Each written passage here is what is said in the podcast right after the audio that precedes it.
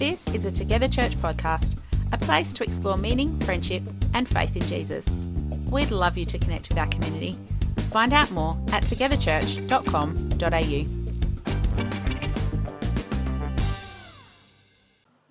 I'm going to start by reading Deuteronomy 6 1 to 12. Hopefully, that's the one we're looking for, Jamie. Yeah, right, all right.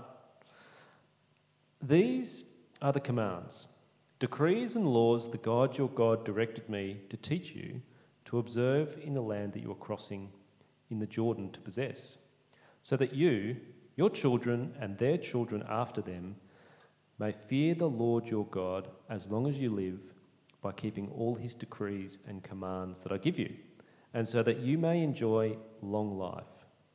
Hear, Israel, and be careful to obey, so that it may be you may go well with you, and that you may increase greatly in a land flowing with milk and honey, just as the Lord, the God of your ancestors, promised you. Hear, O Israel, the Lord our God, the Lord is one. Love the Lord your God with all your heart and with all your soul and with all your strength. These commandments that I give you today are to be on your hearts. Impress them on your children. Talk about them when you sit at home and when you walk along the road, when you lie down and when you get up. Tie them as symbols on your hands and bind them on your foreheads. Write them on your door frames of your houses and your gates. When the Lord your God brings you into the land he swore to your fathers, to Abraham, Isaac, and Jacob, to give you a land with large, flourishing cities you did not build houses filled with all kinds of good things you did not provide, wells you did not dig, and vineyards and olive groves you did not plant. That when you eat and are satisfied, be careful that you do not forget the Lord who brought you out of Egypt, out of the land of slavery. Uh, it's great to be with you. So I got introduced, but my name's Jamie. I think I've met a few of you. I led a church plant down at Southern Beaches, and so that's kind of what I'd been doing. Uh, but the Lord's just recently led me to uh, move into two different positions, actually. One is uh, leading a parish of Howrah, um, Sandford, and South Arm, which covers kind of Warrane and all throughout those areas. Uh, I've also um, just been appointed to lead a working group to look at starting new ministry uh, throughout Tasmania for the Anglican Church. So we're going to um, have a vision to start one new uh, expression of ministry for every single church in Tasmania. Uh, that's where we're headed. It's a big vision, but the Lord's a big God, so uh, anything can happen. Uh, today, I'm going to be diving into um, a well known scripture and it's a really exciting piece of scripture. So I, am really excited to share it with you. Um, before I get started, let me pray. Uh, Lord, thank you so much that you love us. Uh, thank you that you've got a plan for each and every one of us. Uh, Lord, we say thank you uh, for your Son who came to save us. Uh, today, Lord, we just say, uh, please change us. As we unpack this scripture, as we think about what it's got to say for your church, uh, we pray that it will speak to us as this local church here in Hobart. That we'll learn from you what it means to be your church and that we'll simply do what you want us to do. That we'll walk in your will and we pray all this in Jesus' name. Amen. Well, uh, it is a really practical and powerful piece of scripture. Jesus himself said that this scripture uh, is one of the most important commandments we need to understand as a church. So we're going to try and do that. Uh, when I think about mission and ministry, 1 Peter kind of chapter 2 is where I go to. You know, he, he tells us that we're a chosen people and a royal priesthood, that we're to go into the world and serve this world that won't necessarily thank us for it. It's a tough gig. It's powerful work, but it's really hard to be a visible expression of our Lord in the world. to boldly proclaim the name of Jesus by word and through love and good deeds. It's tough and it's really challenging when we've got other things happening in our lives. I often feel that discipleship can be a bit like that. We feel like we're just struggling and nothing's really happening, and we just feel like, oh man, what, what does God want me to do? What does He want me to change? Why is this not working? I love this quote from C.S. Lewis. I don't know if I put it on the board or not. Oh, look at that. There's my three points. Did that work? Does somebody else feel like they want to control this for me? Because, kids, do you want to have a go? Don't be scared. I should have asked, but I'm just telling you. Um, you'll find a C.S. Lewis quote there, and I think it's really helpful. C.S. Lewis says this It's funny how day by day nothing ever changes, and yet when we look back, everything is different. It's a great quote, and I was really struck by it this week as I thought about coming here because I'm preaching on discipleship. Discipleship that happens in the everyday normality of our lives. It often feels like nothing changes, nothing's different. But as we look back, we see everything is different. We see the wonderful, powerful work of the Lord in our lives, in our story, and in the story of the people around us. An extraordinary God doing extraordinary things through ordinary lives like ours. That's what I want you to see today. Because I think one of the most powerful ways God's at work in the world is through ordinary lives, through ordinary people in ordinary moments, only made extraordinary by the power of God. That's what I want us to look at today. And I want us to realize, you know, it matters. Our ordinary moments matter. Like, you know, God notices the mums that are struggling as they're trying to find time to teach the kids the Bible. He, he notices, you know, the husband and wife pursuing each other and pursuing God together. He notices when you come visit somebody who's sick or unwell. He notices the young adults who are torn between the world and his word. He notices and he cares about the ordinary parts of our lives.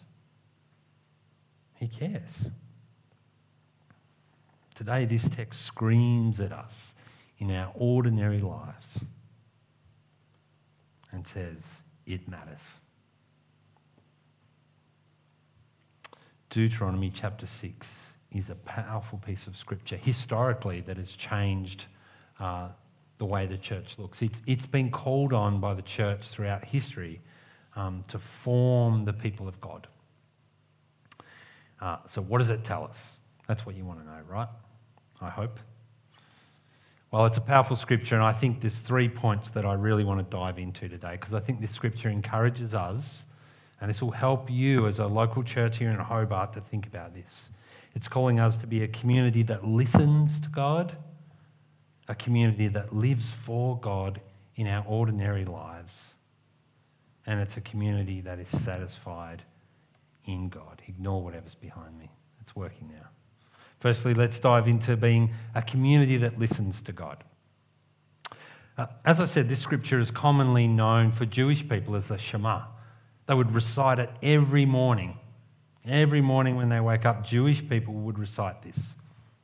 And right at the center of this scripture, the main point is verse 4 Hear, O Israel, the Lord your God, the Lord is one. And why that's so important is in this time that Moses is speaking this word from God, the people in the known world had many gods. They worshipped all sorts of gods. And in fact, some cultures had families who had their own God. If you could control that God and turn him into the God that you wanted him to be, then you could find ways to improve your fertility or grow your crops or be safe from the dangers around you. Now, we hear that and go, that's weird. Here's the thing, though I think we can still see that happening in our world today. Because we make God into the kind of God we want him to be. We want to domesticate God rather than let him speak into our lives. The great theologian John Calvin says that one of the biggest problems with the human heart is that rather than accepting God as He is and allowing Him to speak into our lives, rather than accepting Him as the great architect and creator of the universe, we want to shape God into our own image. We want Him to be the God that we need, that we want. We want to tame Him and domesticate Him to suit our lives. And into that, this scripture screams at us the Lord your God, the Lord is one. So, what does that mean for us? Well, it means, firstly, a call to obedience. We need to be a community that listens to God and that allows God to speak into our lives. We need to allow God to speak into our community Every year at Easter, we celebrate the risen Jesus. We say, God's alive, He's active, He's doing things in the world. Then surely anything that happens in the community of God starts with listening to what He has to say. Because He gets to tell us what we should do. He gets to tell us what this church should be. He gets to tell us how this community should act and what it, what it should be focused on. And then we fast forward from this text into the New Testament. And God speaks again, doesn't he, in Matthew 22? The disciples ask Jesus, which is the greatest commandment? And into that, Jesus quotes this scripture straight out of Deuteronomy 6 love the Lord your God with all your heart, with all your soul, with all your mind. If we're a follower of Jesus, if we truly believe that he's alive and active and speaking, then we must be a community that starts by listening to what the Spirit of God has to say to us. You see it all through Revelation, don't you? Whoever has ears, let them hear what the Spirit has to say. So I want us to start today by just reflecting, just for a couple of minutes. Are you listening to God? Do you have ears to hear what He has to say? I want you to just take a couple of minutes now to reflect on that.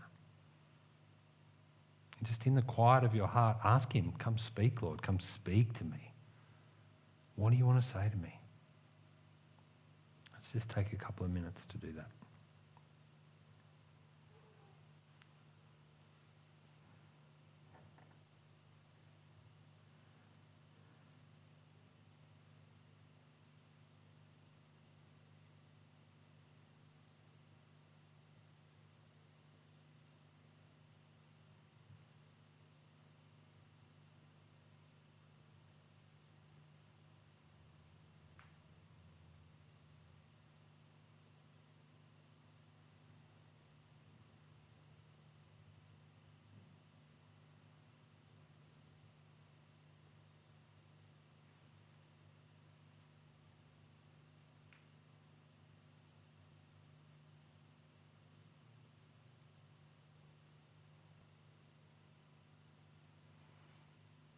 So, firstly, we're a community that listens to God. And secondly,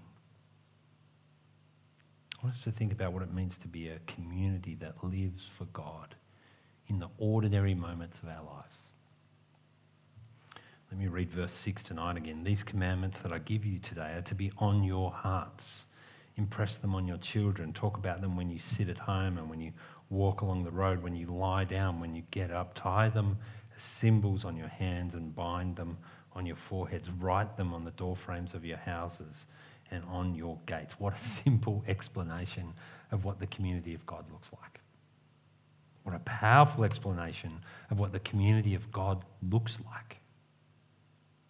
It's a picture of a community that seeks God in all of life.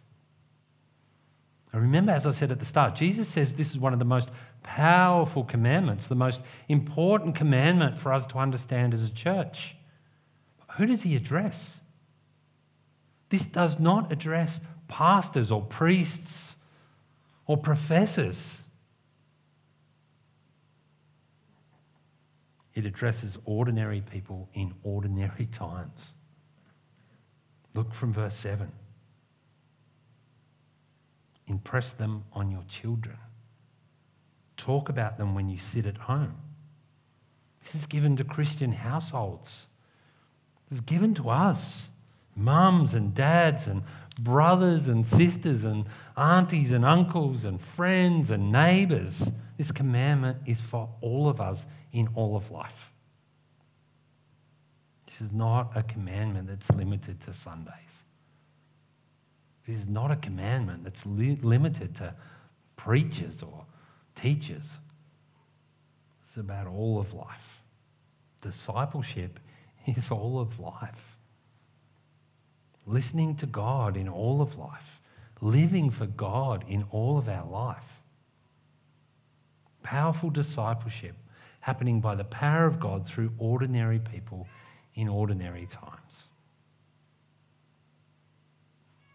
The end of verse 7 says, Talk about them when you sit at home and when you walk along the road, when you lie down, when you get up. These are not big events. This is not about Sunday. This is not about a conference.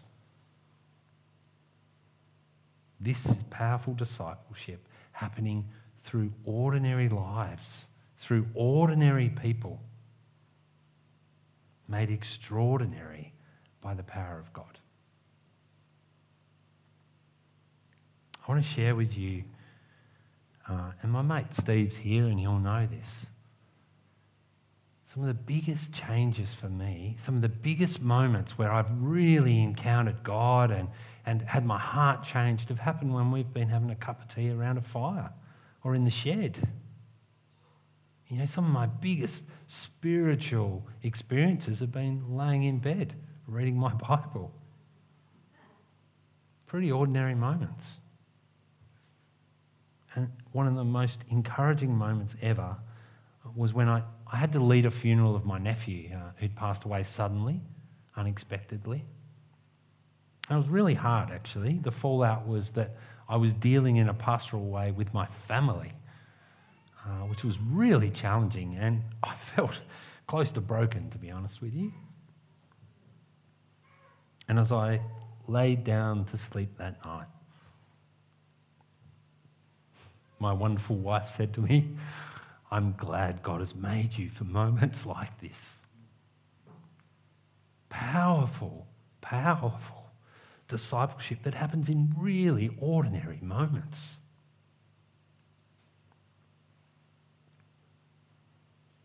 Don't waste them. Don't waste those ordinary moments. When you're at home, seek God together. When you're walking along the street together, point each other to the Lord Jesus Christ.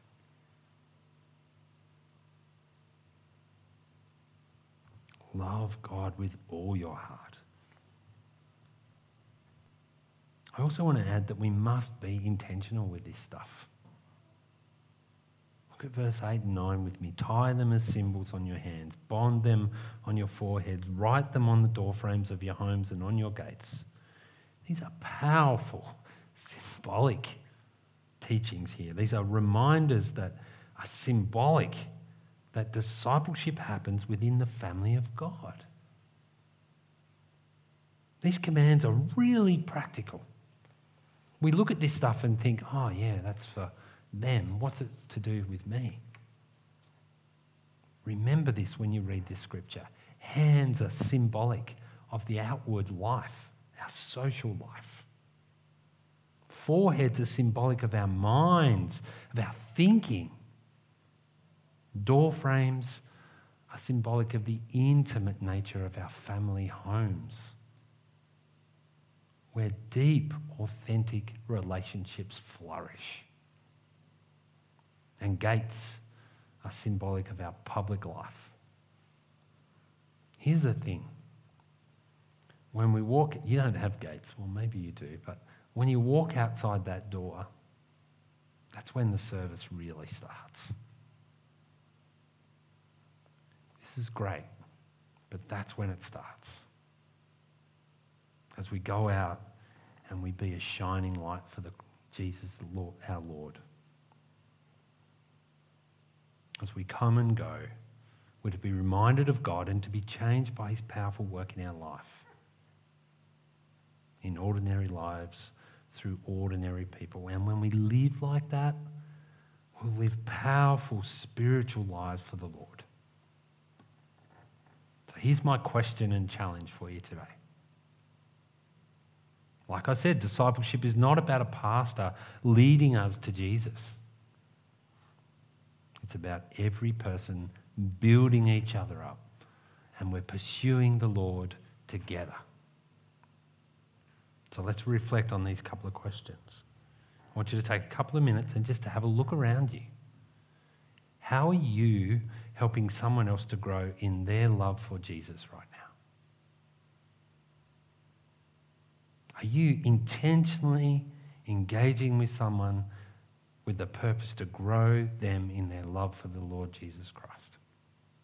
If you aren't, what are you going to do about it? And secondly, who are you looking to to encourage you? Who are you looking to to grow you in your love for the Lord Jesus Christ? Take a couple of minutes to think about that. If you need to do something about it, now's your chance to commit to that. Let's take a couple of minutes.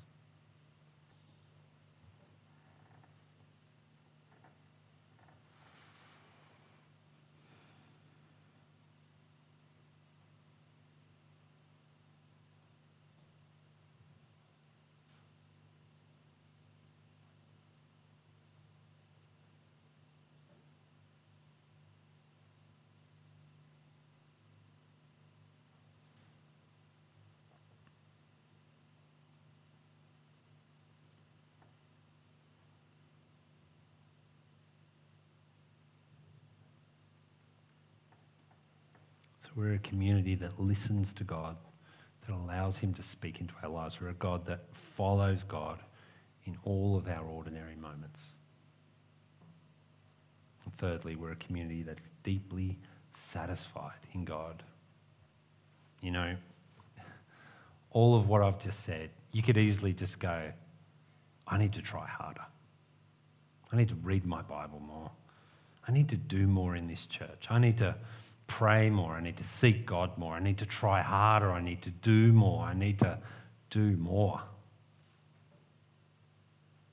Here's the reality unless you see the powerful, life transforming grace of God, it won't make a bit of difference.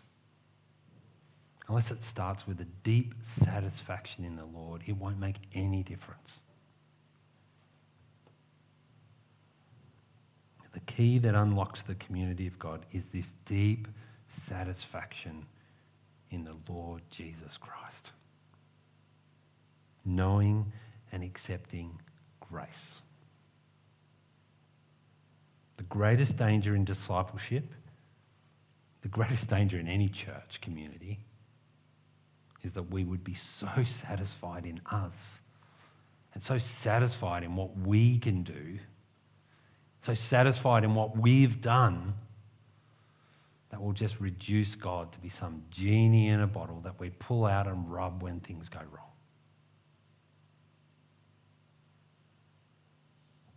Have a look from verse 10 with me. When the Lord your God brings you into the land he swore to your fathers, to Abraham and Isaac and Jacob, to give you a land with large, flourishing cities you did not build. Houses filled with all kinds of good things you did not provide. Wells you did not dig, and vineyards and olive groves you did not plant. Then, when you eat and are satisfied, be careful that you do not forget the Lord who brought you out of Egypt, out of the land of slavery. Can you see the problem? God is saying, I'm about to give you a gift, a gift that you didn't earn, crops you didn't even plant, an abundance of all things you don't deserve. And when you receive them and you go into the land, when you receive my amazing grace, the greatest danger awaiting you is self satisfaction. Look what I've done. Look what I've got. You'll remember what you've done and what you are and what you've earned, and you will forget I am the Lord your God. I am the power of your story. I'm the hero of your testimony. You will forget your story, Israel. You will forget your testimony. Look at the end of verse 12. Be careful that you do not forget who brought you out of Egypt, out of the land of slavery. Don't forget your story. Don't forget what I've done for you. See, Moses is reminding the Israelites don't forget the night that I passed over Egypt. Don't forget the night that the blood of the innocent lamb painted on your doorposts, the entrance to your family home, saved you. The Lord rescued you and passed over you. When you were slaves, I freed you. When you were powerless, I parted the Red Sea for you. When you were starving in the desert, I fed you and gave you water. And when you were helpless, it was the blood of an innocent lamb that saved you. And you know, thousands of years later, God delivered on his promises and he spoke again through his son. He said, Behold the Lamb of God who takes away the sins of the world. See, the same God has come to you and to me and to us, and He's come down in Jesus, and outside the city wall, He dies an agonizing death for you so that He can pass over your sins. And He says, When you were dead in sin, I saved you. When you were lost, I chased you down. When you were alone and orphaned, I made you my family. When you couldn't save yourself, I came, and at great cost to myself, I saved you. When we see the power of that, when we're overwhelmed by that, when we're so satisfied in God's grace, His word will be plastered on our doorframes. His love will just burst out of us. When we walk down the street, we'll do nothing but think, Lord, what is it you want for me? When we're in our homes, we'll listen to God, we'll seek Him, we'll hear from Him. It'll be the first thing we think about. And it will be our motivation and our power to make disciples and be the community of God. So I want to say discipleship starts and ends in a deep satisfaction for the Lord Jesus Christ. In a deep love for his people. It starts by remembering our story it starts by remembering and having a deep confidence in the power of the gospel to change the lives of those around us. I was so encouraged by a quote I read ages ago by Tim Keller, where he says, The moment you think that not every single person around you can be saved, you've forgotten that your own faith is a miracle. It's a miracle I'm saved. It's an absolute miracle that I get to spend eternity with the Lord Jesus Christ. Absolute miracle. I tell you what that does. That gives me a deep confidence to look out there and go, anyone can be saved with the power of the Lord Jesus Christ. Discipleship starts with remembering what God has done and giving Him the glory and saying, Thank you, Jesus. When I was broken, you mended me. When I was lost, you chased me down. When I was helpless, you saved me into eternal life with you. Discipleship starts with listening to God. Discipleship starts with living our lives for God. Discipleship starts and gets its power from a heart that follows Jesus. I, just, I pray that that'll be your prayer. Just pray for all these people around you that they would just be so in love with the Lord Jesus Christ that they wouldn't be able to do anything but go out and share his word with others. Let me pray.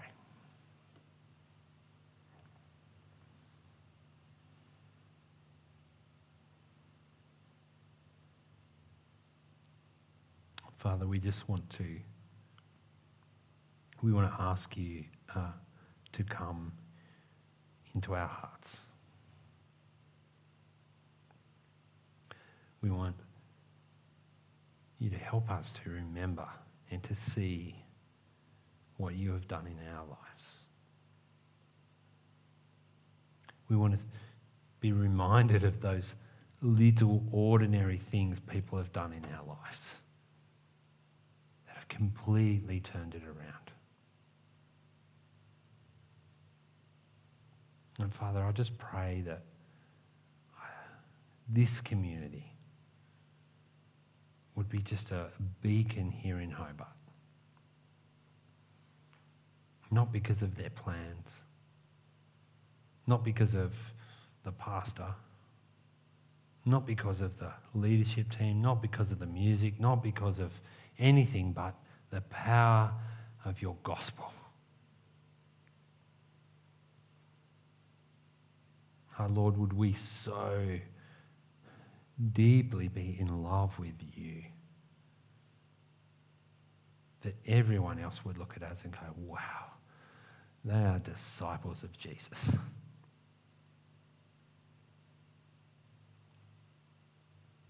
So, Lord, I just want to say, please help us be satisfied in you. Help our hearts to be so full of you that all the other rubbish gets pushed out. Our Lord, so that we could be better at forgiving one another. We could be better at listening to you. And that we'd be better at getting on with the work you've given us to do. To go and make disciples. To teach them your commands. And to baptize them into your family. We pray all this in the wonderful name of the Lord Jesus Christ. Amen.